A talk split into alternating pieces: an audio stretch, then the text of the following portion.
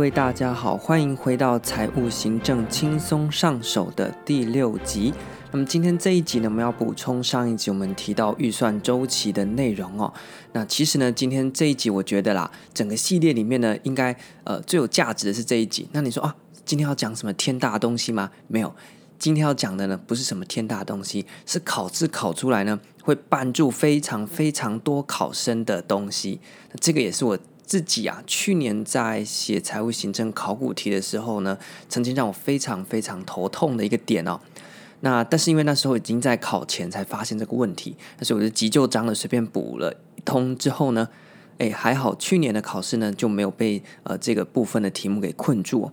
不过我事后呢，因为又重新的再回去来整理这个部分，所以呢，我用一个比较清楚的方式呢来介绍给大家，希望大家呢之后在国考遇到行政学、财务行政的这个地方的考点的时候呢，不要再搞混哦，因为它真的太容易搞混了，就很像那个彰化那边不是有一条县道嘛，然后就架那个测速照相机，那一条路呢又常常大家都会超速，然后永远都在那边一堆人被拍照。那这个呢可以就说是国考财务行政当中啊非常容易害大家被拍照，然后就没有分数的一个单元。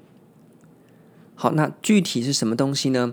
这个部分呢放在我们预算周期的预算执行的部分哦。那主要是包含经费的留用，还有重要的来了，第一、第二预备金，还有追加预算与特别预算的比较。我讲到这边，不晓得大家有没有感觉哦？如果你没有感觉呢，一个是因为你已经很了解了，所以你觉得哈，这有什么好讲的啊？如果是这样的话，那恭喜你，那这一集呢你就可以不用听了。那另外一种你没感觉呢，是因为你还没做过考古题哦。如果做过考古题的话呢，你这边要写对其实也是蛮厉害的，因为平常呢在读的时候呢，不太可能会去读这个单元，你要相信我，因为这个呢真的是整本行政学里面毫不起眼的地方啊，怎么会那么爱考呢？真的是很头痛。好，所以今天我们就是要跟大家介绍什么是经费的留用，什么是预备金，以及追加预算与特别预算的差异。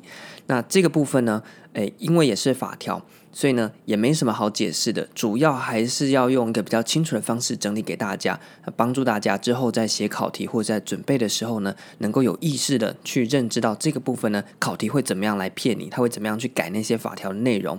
好，那么首先呢，我们来看一下经费留用。经费留用是什么意思呢？上次我们的快乐火锅店的 case 不是有提到说公关部有公关部的钱嘛，然后设备部有设备部的，客服部有客服部的，那所以每一个部门呢有他自己的预算。好，那后来发现说结果今年疫情啊当下，所以呢我们的那个客服部呢没有什么客人，所以客服部的钱呢还蛮多的，但是因为今年呢我们要把设备翻新，所以这个设备部的钱呢花完了。那就说但是我们整年的预算是假设1000万好了，那今天设备部的钱花完了不够，没办法完成设备全部的更新，那可不可以去跟客服部借一点钱来呢？反正客服部的钱有剩嘛。好，你可以用这样想，那这个钱的从 A 单位流到 B 单位，或从 A 计划流到 B 计划，这个呢就叫做流用，很直观吧，流动的流，使用的用，流用。好，那但是呢，如果你这样子的钱都可以流来流去的话呢，这样子的话可能大家一开始年初觉得设备只要花500万更新就好啦，所以我才给你500万，结果你后来用流用的名义最后给我花了600-700万，这样我年初变500万给你的意思在哪里？所以流用它还是有一个限制在的。那以下呢我们就进到我国的预算法里面是怎么来谈政府预算流用的规定。首先呢我们来看一下什么可以和什么不行，接着我们才告诉说那可以的情况底下有哪一些限制。好，所以第一个什么可以什么不行呢？我们先讲不行的。不行的项目是第一个，各机关的钱不能相互留用，所以呢刚刚讲的设备部的钱不够，不能从其他的部，也就是可能从客服部捞钱过去，不行。所以今天内政部钱不够了，可不可以去跟经济部调钱？不行。第二个是正式计划和业务科目，那其实已经到蛮细的所以像一个计划，像 A 计划没钱的可不可以跟 B 计划调？不行。然后呢正式就是那个政策或政治的事务嘛，那你就可以想看这个教育的啦，那个国防的啦，这个社福的，也不可以这样调来调去。那业务呢也不一样，你这个是在办假设是服务民众的好了，服务民众的这个业务可不可以把它调去变成办公室设备采买？也不行，因为是不同业务。所以要记得各机关、各正式、各计划各业务科目之间的经费，根据预算法第62条它是不可以留用的。所以你在那一个科目，你在那一个计划，那一个正式，那一个机关，你就只能在那个里面，不准留到其他人。那什么东西可以留用呢？第一个是计划业务科目之下的各用途科目。好抽象哦，可不可以解释清楚一点？可以。我前面说 A 计划不能留给 B 计划， A 的业务不能留给 B 的业务，对不对？那但是呢，计划底下不是有很多细节吗？那我们在业务底下呢也有很多的细节嘛，就像是今天客服部它这个部门底下有一个提升顾客满意度的计划。那提升顾客满意度的计划可能下面有个抽奖活动啊，第二个呢可能是你用餐之后跟你询问一下你的意见反应。好，那不同的小项目呢在这个提升顾客满意的计划底下。好，那计划呢不可以相互留，但是计划底下的小项目呢是可以的。所以假设今天呢我原本要在顾客用餐之后发一个纸的问卷啊，请他填一下你用餐满不满意啊。结果今年疫情没有顾客来实体消费，所以我就没有印这个问卷这个纸，我的钱我就没有支出。那结果呢，隔壁说要去可能办抽奖啊，因为现在可能都我们都外带嘛，所以要办一些网络的抽奖，让网络人气高一点。那所以在提升顾客满意的时候呢，底下发问卷还有抽奖，这个都是同一个计划底下的科目，那钱呢就可以留用。所以呢，我发问卷，没有问卷好印，所以我钱多出来了。抽奖那边要加嘛，可不可以？就可以了。那另外一个是业务科目底下呢，一样的道理啊。所以同一个业务底下呢，可能有很多的小项目。那因为它是在同一个业务或同一个计划，所以呢，它的钱呢就可以相互留用。这样大家应该了解了哈。那另外一个可以留用的东西呢，是一样根据预算法第62条的。他说法定由行政院统筹支拨的科目还有第一预备金。那这个呢就是等一下会提到的第一预备金嘛。那还有因为他一开始就规定说是让行政院统筹来运用的啊，所以呢他当然就是给行政院自己去决定他要怎么用嘛，那当然是就没有留用上面的限制。好，所以以上呢就是经费留用，什么可以什么不行。那建议大家呢去记得可以的项目，因为它比较少比较好记啦。那你可以的之外呢就全部都不可以。 OK， 那再复习一下什么可以留用呢？同一个计划同一个业务科目底下的各用途。再讲一次哦，同一个计划和同一个业务底下的各个用途科目。另外一个就是行政院统筹支拨和第一预备金。你记起来之后呢，其他的东西就都不能留用。好，那谈完什么可以留什么不能留，那在可以留是可以全部留吗？像是我今天要刚刚讲的，我要发顾客的问卷，我可以全部呢都留去给他抽奖吗？这有一个限制在啊。如果全部都留过去的话，我一开始编这个干嘛，对不对？好，那所以呢，它还是有一个额度的限制，在我们国家的预算法第63条里面就规定说，你流入流出的数额不可以超过原预算数额的 20%。 也就是说，今天呢问卷没发，所以假设我原本编了100块要来做问卷，然后100块要去抽奖。那今天呢，因为问卷没有做到那么多，所以呢没有花到100块啊。抽奖那边呢发现说礼物没有100块的礼物，所以我要加码。然后于是我就从问卷这个科目要留用到抽奖那边去。那留用的金额呢，当然不可以100块全留，最多只能留多少 20%。 所以我最多只能再从我的问卷的科目里面留20块到抽奖的那个项目去。那所以呢，这是第一个，记得 20%， 流入流出都一样，就是你流出就是别人的流入嘛，所以你记得这 20% 呢很爱考，就混在4个选项其中，说 15% 啦 10% 啦 10%， OK， 就是 20%。 好，那另外呢两个是比较好记的，一个是不得留用为用人的经费，因为用人嘛，它涉及到人事的禁用，所以呢，你组织有多少人你会有多少的用人的这些人事的支出，你早就都确定好了，你不可以把它留过去，他怕你会任用私人了，把一些计划的钱都留给变成个人的口袋里面的东西啊。所以你今年请多少店员呢？你在预算早就都规定好了，那你的计划的项目呢，留用上面呢就不准留到说变成员工的薪水这样子不行。那第二个呢，是不可以留用为经立法院删除或删减的项目。那我想这一点呢，应该蛮直观的啦，因为它就是被立法院删掉的嘛。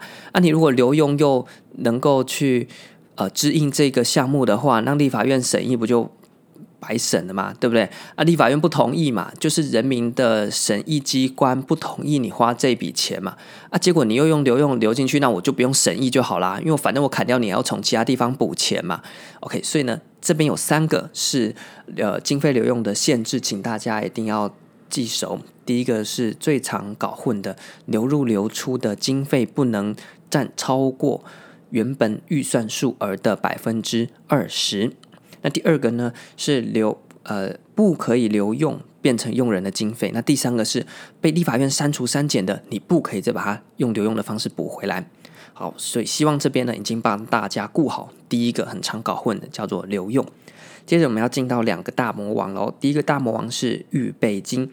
预备金你可以去看法条，在预算法第22条，那它有分成第一预备金和第二预备金。那你说哦，好复杂哦，那第一和第二差在哪边？考试就是在考这个。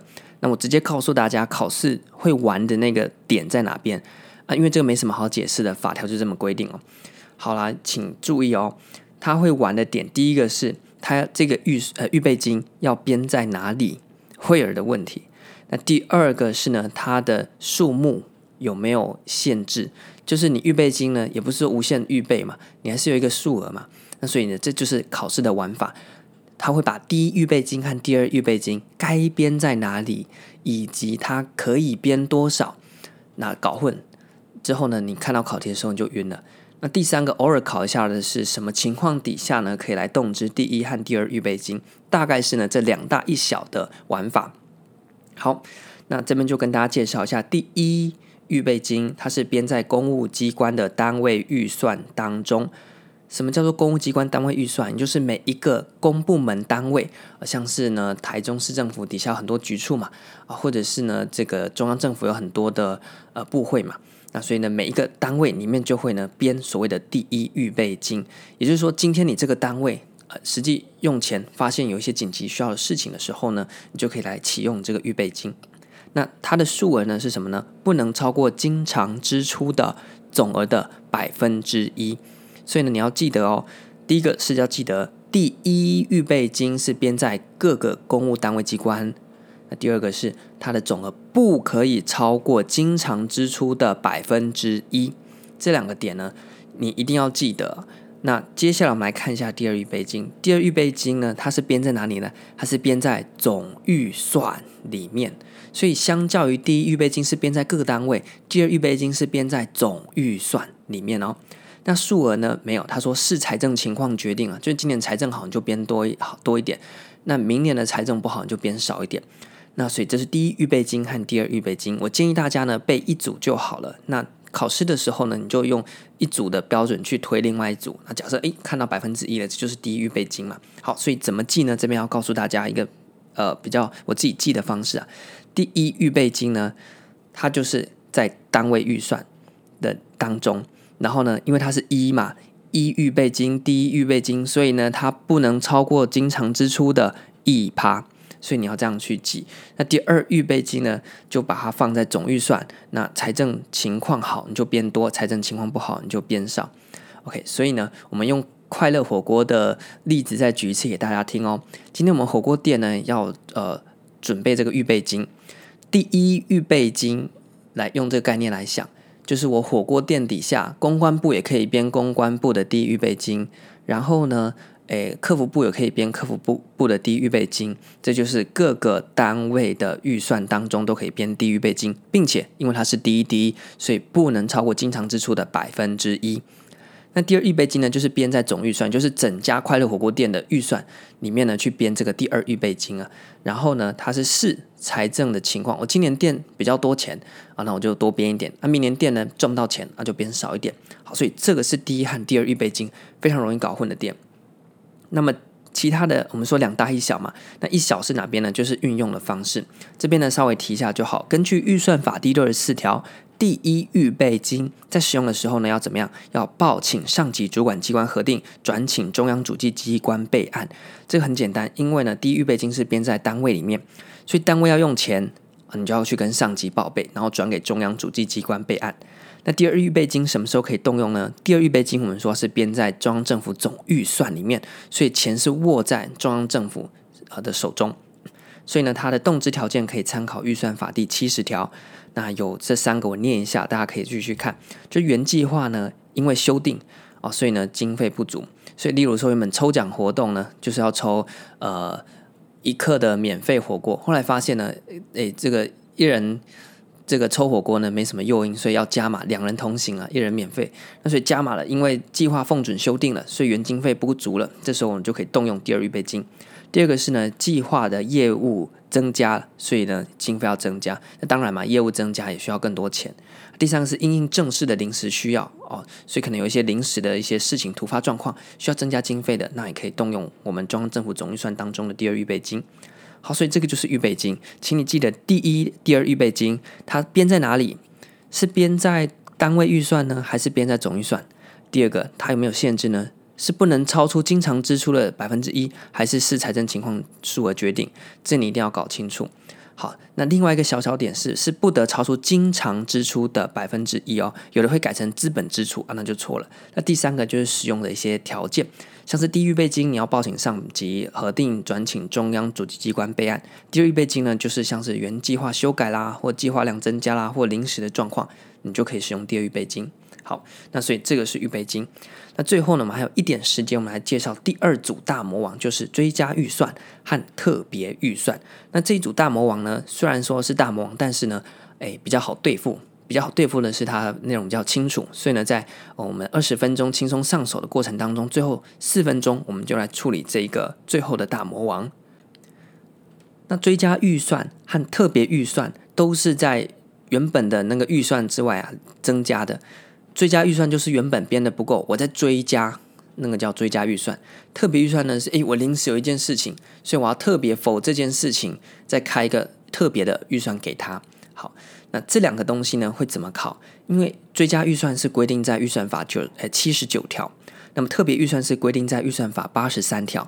那考的呢就是他们这两种预算什么时候可以拿一边，它的理由是什么？那刚好各有4项，所以考试的时候呢，就会把两者的理由搞混，就拿特别预算的理由说这个是追加预算的理由这个是追加预算的理由，他就故意把它放到特别预算的理由，然后你就搞混了，因为你觉得很像，搞不清楚，然后那个内容也很像，所以呢就会觉得搞混了，所以这边要帮大家做一个厘清。那第一个，我们先来看追加预算，什么时候可以用追加预算呢？第一个，依法增加业务或事务，所以法律规定你要再多做什么事情，那当然钱就不够，你就追加。第二个是依法增设新的机关，法律说，我们要设一个新的机关，那新的机关要钱才能做事嘛，所以呢，钱不够了，我们就可以追加预算。那第三个是有重大的事故让经费超过法定预算，像是原本你桥就要盖好了，结果一个重大事故，地震倒了这个建桥计划呢，钱又不够了，所以因为重大的事故，所以你要追加预算。那第四个呢是依法应补列追加，就是法律就是规定要加啦，那既然我们依法行政嘛，法律说要加就加。好，所以第一个呢，我们可以用怎么样的逻辑来想呢？好，今天呢，什么时候可以用追加预算，在原本的预算再追加？我们想看，我们设立了一个新的机关可以追加，这个新机关里面是不是就会有新增的业务和事务，对不对？所以也可以增加。好，那我们事务推动底下呢，发现重大事故了只好再加钱，所以就追加预算。那最后呢，就是法律直接规定说应该追加，所以你用这个逻辑去记呢，这4个就是用追加预算，因为呢它不是一个新特别的东西，它是在粘在原本的那个预算上长出来的。再顺一次那个逻辑你原本的运作体制好好了，今天呢第一个依法粘在原本的组织之上，又蹦出了一个新的组织，就好像那个仙人掌，你有看过仙人掌上面长一个小芽嘛？就像那样嘣，然后就长一个新的小芽出来。所以增加新的组织要追加预算，新的组织有新的业务，所以呢要追加预算。那么业务做，发生了重大事故，让原本的钱不够了，追加预算。最后呢就是依法应该补列追加。好，所以这4个呢是追加预算的理由。那么特别预算的理由呢也有4个，那特别预算呢就是它单独是一个 case，不像刚刚我们是粘在原本的那个上面长一些新的东西啊、哦。那这边就是它是独立的一个新的东西，所以我们要用特别预算呢来处理它。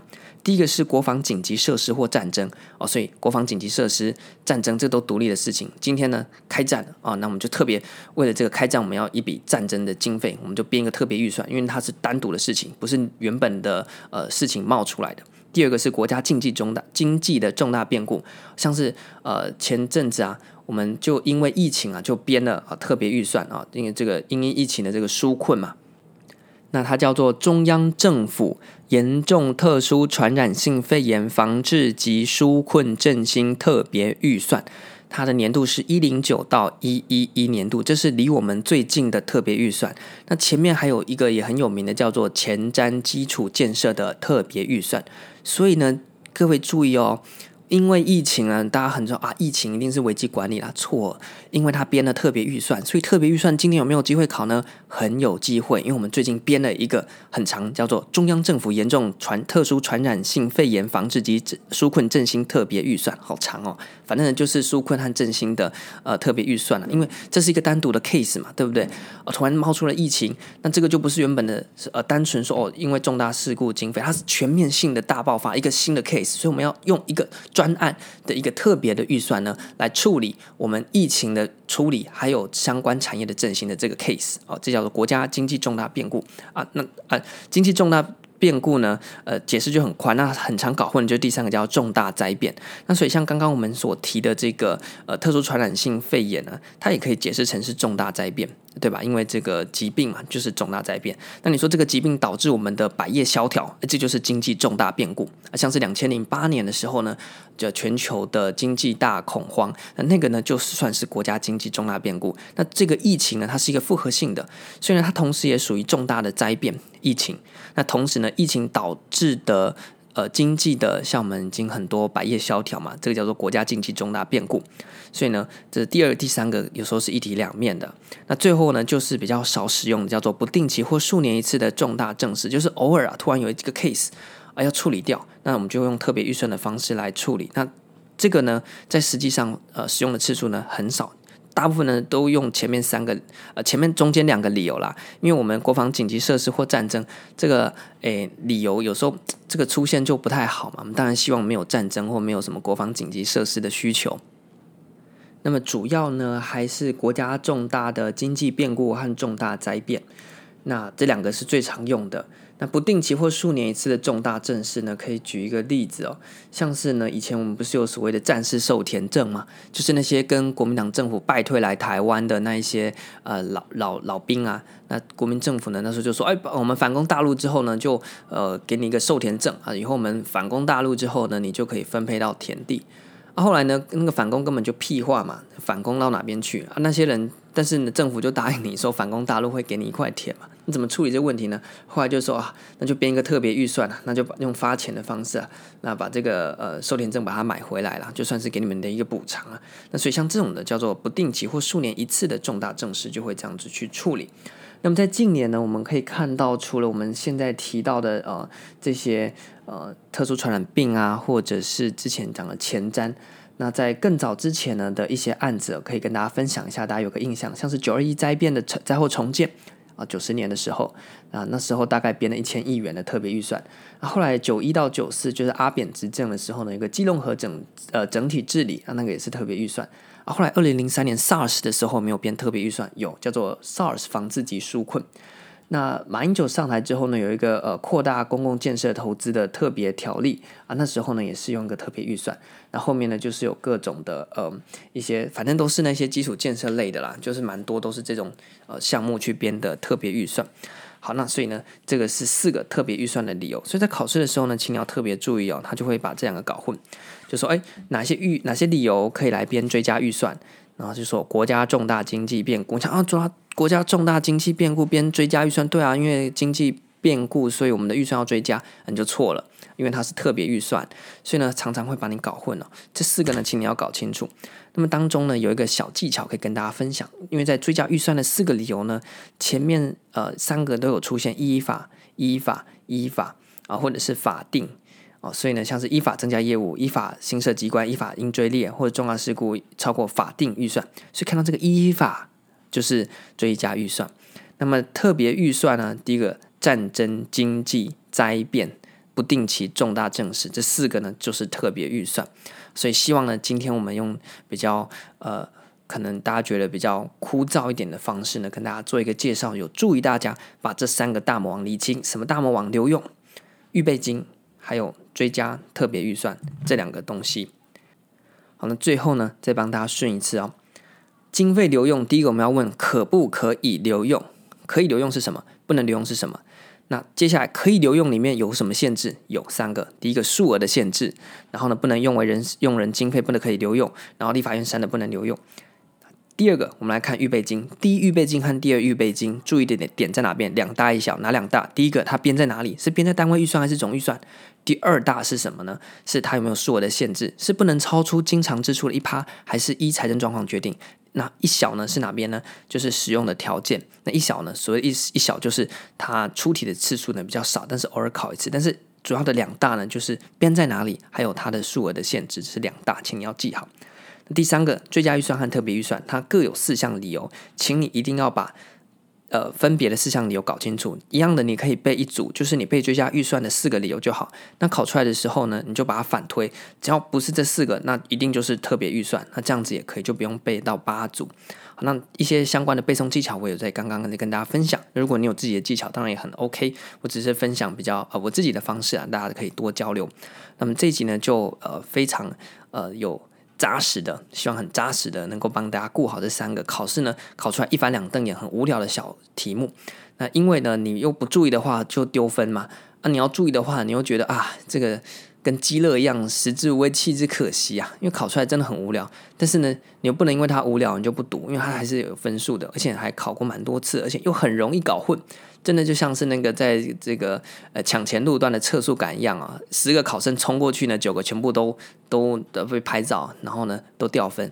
所以呢跟大家做一个分享。那我们这一集呢就聊到这边，在下一集开始呢，我们就会继续进到我国预算和我国财政的其他主题，包含政府采购、基金、债务和地方财政。那这些主题呢，大概可以再用3次的时间做完一个介绍。那么也请大家呢，欢迎去追踪我们IG， 最近刚改版，那叫做这个高维奇，就打高维奇应该就可以找到，就跟我们的 podcast 的名称一样。那么在里面呢，就会有一些笔记，还有一些国考相关的资讯。那希望能够跟大家多多的交流。我们这一集呢就到这一边，感谢大家聆听，拜拜。